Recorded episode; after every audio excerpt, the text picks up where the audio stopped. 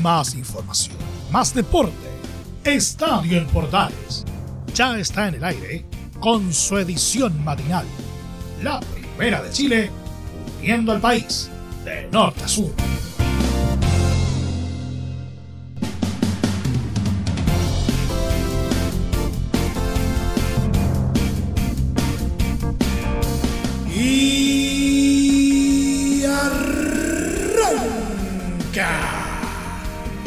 Señoras y señores, ¿cómo les va? Muy buenos días. Bienvenidos una vez más. Bienvenidos al show. Inicio de semana, día lunes. Y todavía nos queda algo de fútbol correspondiente a la fecha número 7, previo al receso por fecha FIFA por clasificatorias. Todavía tenemos harto fútbol para compartir. De hecho, no solamente estaremos hablando de lo que ha sido el torneo de primera división en esta pasada, sino que también eh, estaremos viendo qué pasó con los partidos en Copa Chile por primera fase, que también ya tienen resultados y de hecho hasta tienen sus parejas ya definidas para la siguiente. Vamos a estar hablando de ello. También en otras cositas vamos a estar hablando, por ejemplo, de las diferentes ligas alrededor del mundo. Y por supuesto, en nuestro polideportivo vamos a estar hablando de cómo salió finalmente el, el Challenger de Concepción 2 y también vamos a tener una breve pasada por el arranque del Campeonato Mundial de Fórmula 1 2022. Todo esto más en 30 minutos. Arrancamos esto que llamamos como siempre Estadio en Portales AM.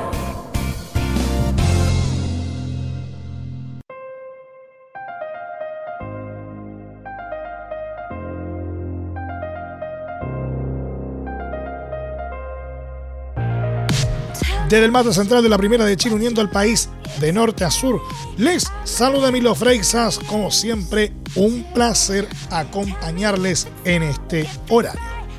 Colo Colo consiguió achicar distancias con el liderato del Campeonato Nacional este domingo al golear por 5 a 0 a Palestino en el Estadio Municipal de la Cisterna en partido correspondiente a la séptima fecha.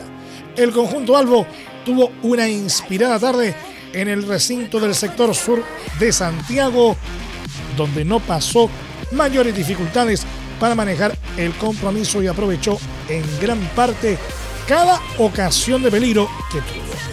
La primera parte encontró a un contundente Juan Martín Lucero, quien volvió al gol con un doblete en los 6 y 31 minutos de juego. También Pablo Solari otra vez figuró con una destacada actuación, donde además de asistir en el segundo gol, convirtió el suyo antes del descanso. Tras un error en la salida de los árabes y definiendo de buena manera ante Daniel Zapa a los 45 más 1. Yendo al descanso, los dirigidos por Gustavo Quinteros dieron cuenta de su superioridad en el terreno de juego y entrado el complemento pudieron haber estirado su ventaja con una clara ocasión que no pudo concretar Alexander Oroz a los 59. Pero en los 67 fue Emiliano Amor quien de cabeza conectó una asistencia de Lucero y mandó el balón al fondo de la red, intentando contrarrestar este vendaval del cacique el cuadro local tuvo su más clara por el descuento a los 85 minutos, cuando Agustín Farías llegó en labores ofensivas con un disparo que no inquietó a Brian Cortés. La tarde brillante de los de Gustavo Quinteros se coronaría con el quinto en los descuentos, obra del venezolano Cristian Santos en los 90 más 1, que con una palomita selló el resultado ante una frágil escuadra dueña de casa. Con el triunfo definitivo, Colo Colo trepó momentáneamente al segundo puesto con 14 puntos quedando a dos del líder Cobresal. En la próxima fecha recibirán a Unión La Calera. Palestino por su parte se estancó en la octava posición de la tabla con nueve unidades, llegando a tres encuentros seguidos sin poder celebrar. Y su siguiente rival del certamen será Curicó Unido.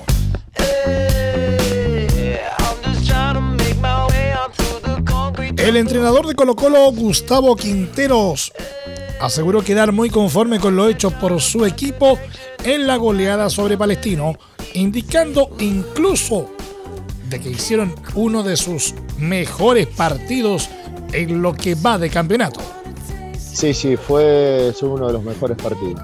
Me gustó mucho este, con la Supercopa, el partido con Everton también se jugó bien. Eh, el, el, clásico se jugó bien, aunque dejamos jugar mucho al rival por momentos, eh, pero se jugó bien y fuimos eficaces. Este también fuimos eficaces, dejamos jugar menos al rival, la verdad que presionamos bien y, no tuvimos demasiadas situaciones en contra, salvo una en el primer tiempo, otra en el segundo, que, fueron peligrosas. Pero bueno, yo creo que por todo lo que arriesgamos y proponemos, tener una situación en contra por tiempo o dos no es tan grave, así que estoy conforme con el, con el rendimiento de todos y con el, resultado, por, supuesto, ¿no? porque volvimos a ser eficaces, cosa que nos da tranquilidad. Cada vez que hacemos el gol, cuando llegamos, nos da tranquilidad, nos da más posibilidades porque el rival sale, deja más espacios y ahí somos más peligrosos, digamos. Así que estoy conforme con, todo lo que ha hecho el equipo en el día de hoy. Nosotros, nuestro objetivo es claro, eh, hoy estamos en una posición expectante, pero queremos seguir ascendiendo en la tabla, queremos seguir mejorando como equipo, eh, ganando. O sea, ese es el objetivo que tenemos, así que tenemos que seguir, digamos, por este camino.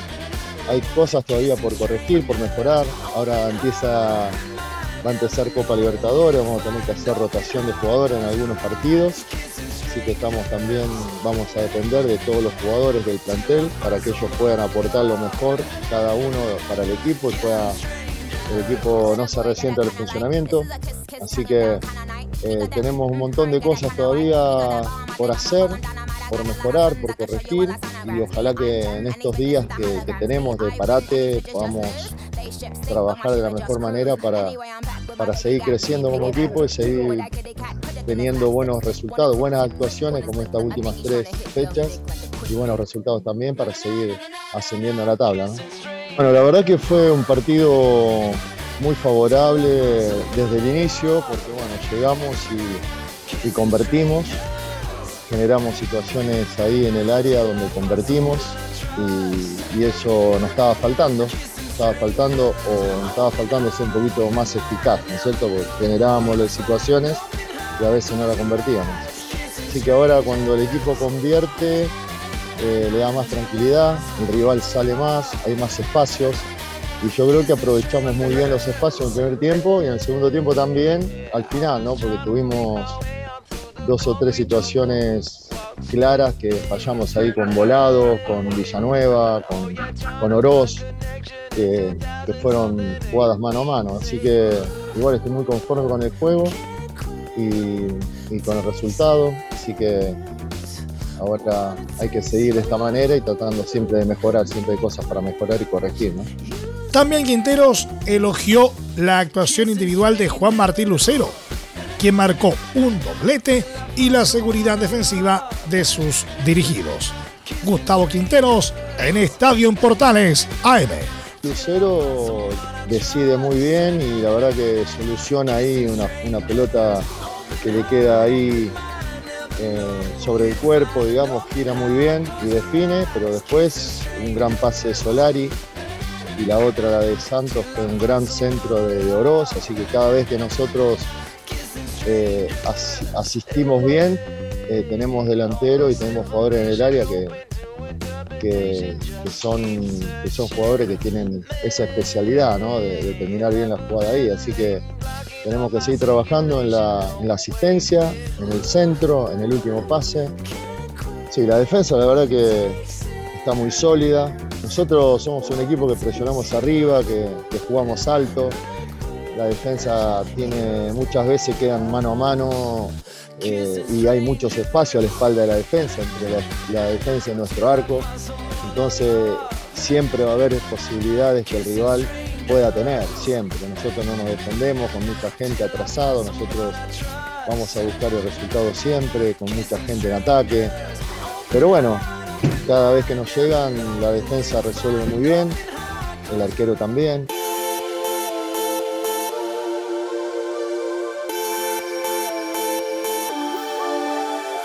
Everton y Audax Italiano protagonizaron el hasta ahora encuentro más deslucido de la séptima fecha del Campeonato Nacional, con un pobre empate sin goles en el estadio Sausalito de Piña del Mar.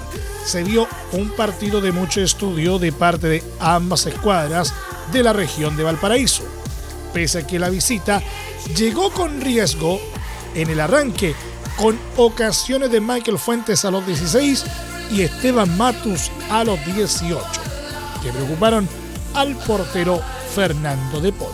La segunda mitad tampoco presentó muchas oportunidades ni de los ruleteros y tampoco de los dirigidos por Ronald Fuentes. Igual fueron otra vez los Tanos los que estuvieron más cerca de haberse puesto en ventaja, pero el delantero argentino Lautaro Palacios no estuvo certero en la finalización de un par de chances ante el Tuto. Con este resultado final, Everton quedó en la sexta ubicación de la tabla con 10 puntos antes de tener que jugar con la Serena en la octava fecha. Audax, en tanto, sigue en el duodécimo puesto con 6 unidades y su próximo reto será el clásico de colonias ante Unión Española.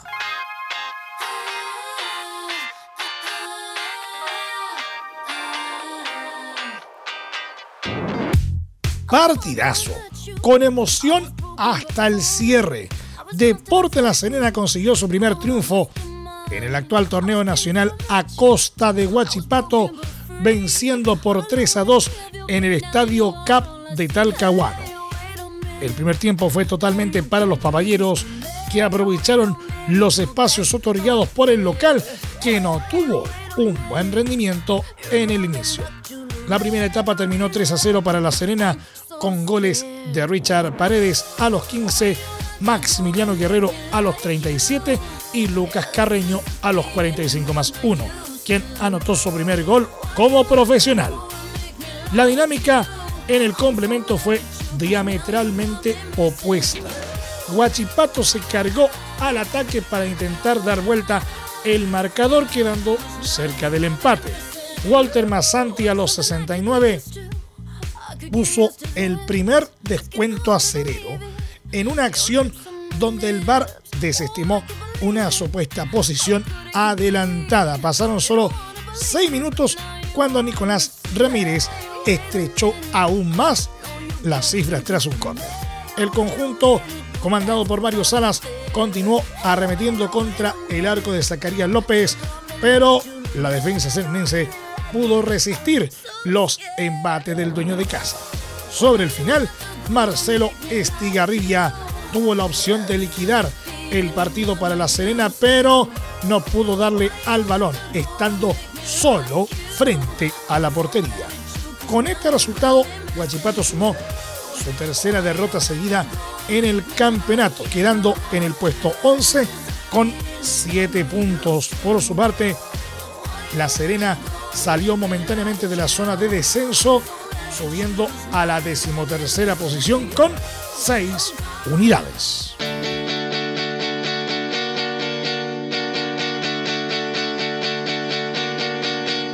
Ñublense aspira a volver a la cima del campeonato nacional este lunes a partir de las 20:30 horas en una compleja visita contra Unión Española en duelo válido por la séptima fecha. Los Diablos Rojos vienen de quedar eliminados en la primera fase de la Copa Sudamericana con una derrota por 2 a 1 en la revancha frente a Unión La Calera, en duelo en que mereció mejor suerte. Los hispanos sufrieron lo propio, pese a vencer en la vuelta por 1-0 contra Deportes Antofagasta, completando un global de 2 a 2, cayendo finalmente por penales, donde la figura fue su ex arquero Diego Mono Sánchez. En el torneo, los dirigidos por Jaime García vencieron por 1-0 a Coquimbo Unido en el estadio Francisco Sánchez Rumoroso, en tanto que los de Plaza Chacabuco vieron suspendido su encuentro ante Universidad de Chile.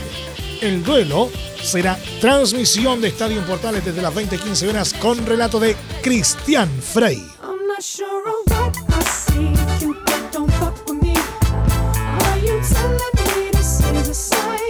La ANFP dio a conocer los partidos para la segunda fase de la Copa Chile 2022 que enfrentará a los ganadores de la primera ronda y el mejor perdedor con los equipos del ascenso, es decir, de la primera B. Entre los compromisos destaca el choque que protagonizará el popular Colo Colito ante Universidad de Concepción también habrá un duelo entre equipos de Primera B, Cobreloa ante Deportes y Quique.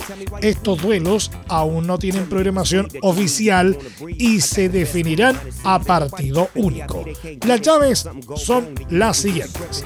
Cobreloa, Deportes y Quique, Provincial Ovalle Deportes Copiapó, Trasandino Unión San Felipe, San Antonio Unido, San Luis de Quillota, Deporte Limache, Deporte Recoleta, La Higuera, Santiago Wanderers, San Bernardo, Magallanes, Real San Joaquín, Barnechea, Rodelindo Román, Deportes Melipilla, Lautaro de Buin, Santiago Morning, General Velázquez, Deportes Santa Cruz, Independiente de Cauquenes, Rangers de Talca, Colo Colito, Universidad de Concepción, Deportes Concepción, Fernández Vial, Deportes Iberia, Deportes Temuco y Provincial Ranco, Deportes Puerto Montt.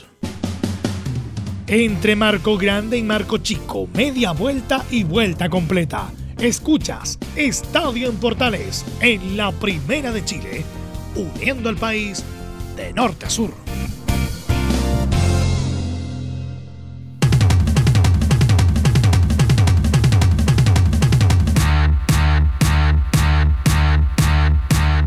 Tuviste un accidente de trabajo en los últimos cinco años y ese accidente se originó en la conducta negligente de tu empleador. Es muy probable que tengas derecho a obtener una indemnización por los daños causados en reparación laboral te asesoran y acompañan abogados especializados en trabajo. Los resultados los respaldan. Consulta gratis a lo largo de todo Chile. Encuéntralos en www.reparacionlaboral.cl. Junto a reparacionlaboral.cl seguimos haciendo Estadio en Portales en su edición AM, como siempre, a través de las ondas de la Primera de Chile, uniendo al país de norte a sur. Demos un paseo por las principales ligas del mundo. Barcelona fue una aplanadora y arrasó con un 4 a 0 a Real Madrid en el clásico del fútbol español, válido por la jornada 29 de la liga y disputado en la casa de los merengues, el Estadio Santiago Bernabéu.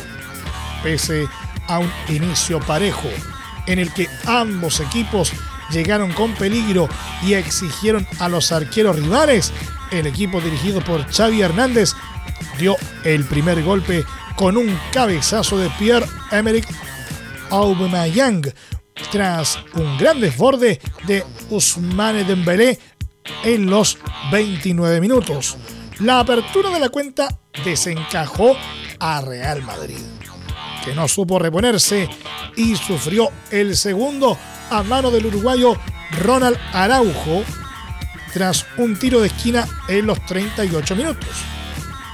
En la segunda mitad, el técnico Carlo Ancelotti movió sus piezas para dar vuelta el resultado. Sin embargo, se encontró con el inmediato gol de Ferran Torres a los 45, quien definió al ángulo tras una gran jugada colectiva cuando todavía no se cumplía un minuto.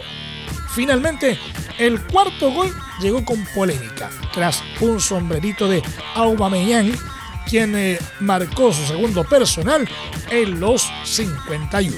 Antes de la conversión, el juez de línea levantó el banderín por un supuesto fuera de juego en el inicio de la jugada, por lo que los defensores de Real Madrid se frenaron.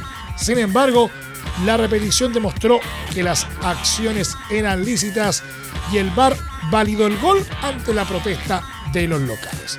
A partir del 4-0, Barcelona administró el resultado y pudo aumentar su ventaja. Pero se encontró con el arquero Courtois, quien fue la figura de su equipo a pesar de la abultada derrota.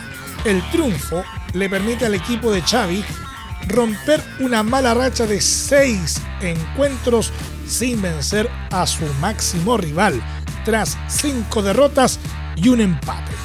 Barcelona se afianzó en el tercer lugar de la liga con 54 unidades en puestos de Champions League. En la próxima jornada recibirán a Sevilla el domingo 3 de abril a partir de las 15 horas. En la otra vereda, pese al duro golpe, Real Madrid continúa como líder de la competencia gracias a sus 66 puntos y en la siguiente fecha visitarán a Celta de Vigo el sábado 2 a las 13.30 horas.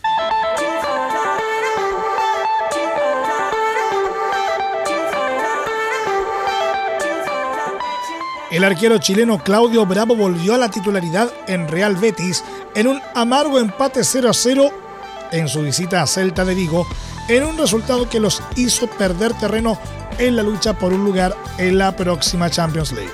El equipo de Manuel Pellegrini no mostró su mejor cara y cedió las acciones al equipo local, que dominó el balón pero no creó mayor peligro en la portería del Nacional.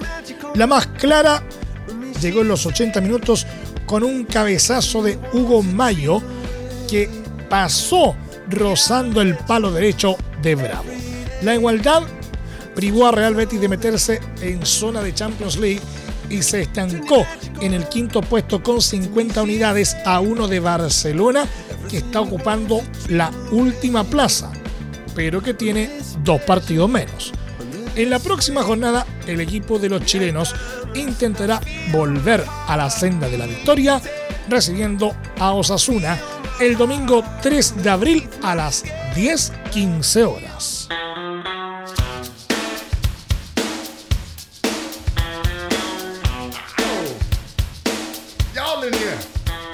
Bayer Leverkusen con Charles Aranguis como figura junto al brasileño Paulinho venció por 2 a 0 a Wolfsburgo este domingo en la fecha 27 de la Bundesliga. El príncipe fue suplente en el cuadro de las aspirinas y entró a los 73 minutos como revulsivo, ya que fue quien abrió el camino de la victoria con una gran asistencia a Paulinho a los 86. El brasileño repitió en los descuentos, silenciando el Volkswagen Arena y devolviendo la alegría a Bayer Leverkusen que llevaba dos fechas sin ganar a los 90 más 2. Con el resultado, Leverkusen sumó 48 puntos y se afirmó en el tercer puesto a 15 del líder Bayern Múnich. En la próxima fecha después del receso FIFA, Bayer volverá a jugar en casa en Leverkusen para recibir a Hertha Berlín.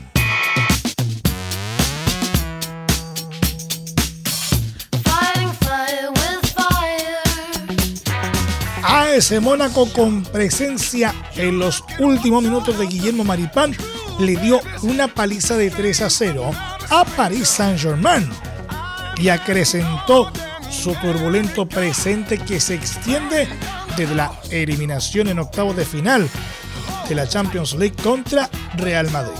Los parisinos no tuvieron a Lionel Messi por molestias físicas, pero sí a Kylian Mbappé y Neymar, que no fueron capaces de torcer una historia que se mostró desfavorable para su equipo desde el inicio.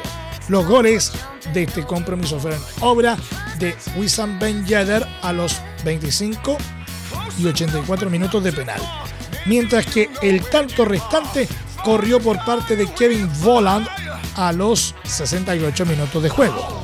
Pese a esto, Paris Saint-Germain tiene una amplia ventaja de 15 puntos en el liderato sobre Olympique de Marsella de Jorge Sampaoli y se ve difícil que le vayan a amagar el título en Francia. Ahora, la liga francesa vivirá un parón por la fecha FIFA en el que Maripán vendrá a la selección chilena para los vuelos ante Brasil y Uruguay, los últimos de las clasificatorias sudamericanas y que tienen la ilusión final de Chile de al menos meterse en el repechaje rumbo a Qatar 2022.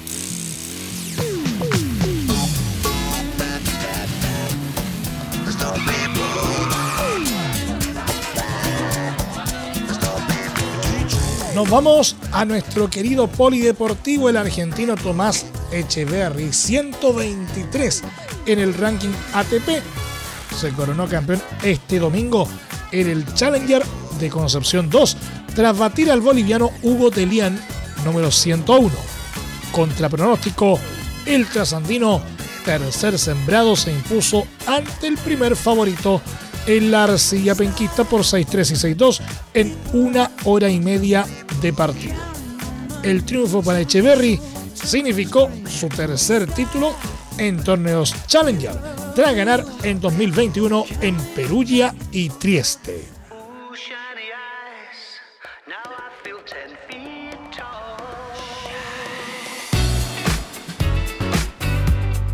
Y el monegasco Charles Leclerc se convirtió en el primer líder del Mundial de Fórmula 1 al ganar este domingo la prueba inaugural, el Gran Premio de Bahrein en el circuito de Sakir, donde su compañero, el español Carlos Sainz, completó el 1-2 de Ferrari al acabar segundo una carrera en la que el siete veces campeón mundial inglés Lewis Hamilton de Mercedes acabó tercero. El neerlandés Max Verstappen de Red Bull, actual campeón mundial, se retiró a dos vueltas para el final de una carrera en la que su compañero, el mexicano Sergio Pérez, perdió toda opción al trompear en la última vuelta cuando iba tercero. Carlos Sainz igualó su mejor puesto en la Fórmula 1 y su compañero Leclerc logró su tercera victoria en la categoría reina.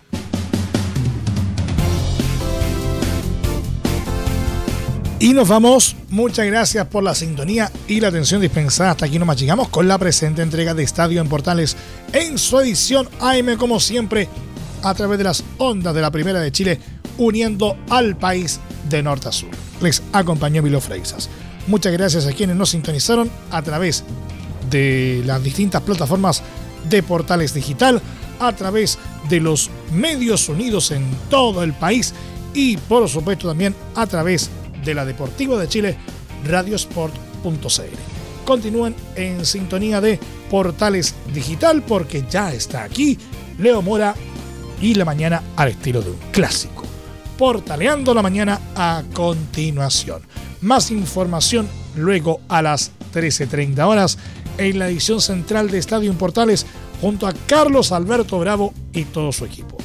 Recuerden que a partir de este momento este programa se encuentra disponible en nuestra plataforma de podcast en Spotify, en los mejores proveedores de podcasting y desde luego en www.radioportales.cl. Que tengan todos un muy buen día y un excelente inicio de semana. Y recuerden, la pandemia no ha terminado, por lo tanto, ahora más que nunca, si puedes, quédate en casa. Más información, más deporte. Esto fue Estadio en Portales, con su edición matinal. La primera de Chile, viendo al país de norte a sur.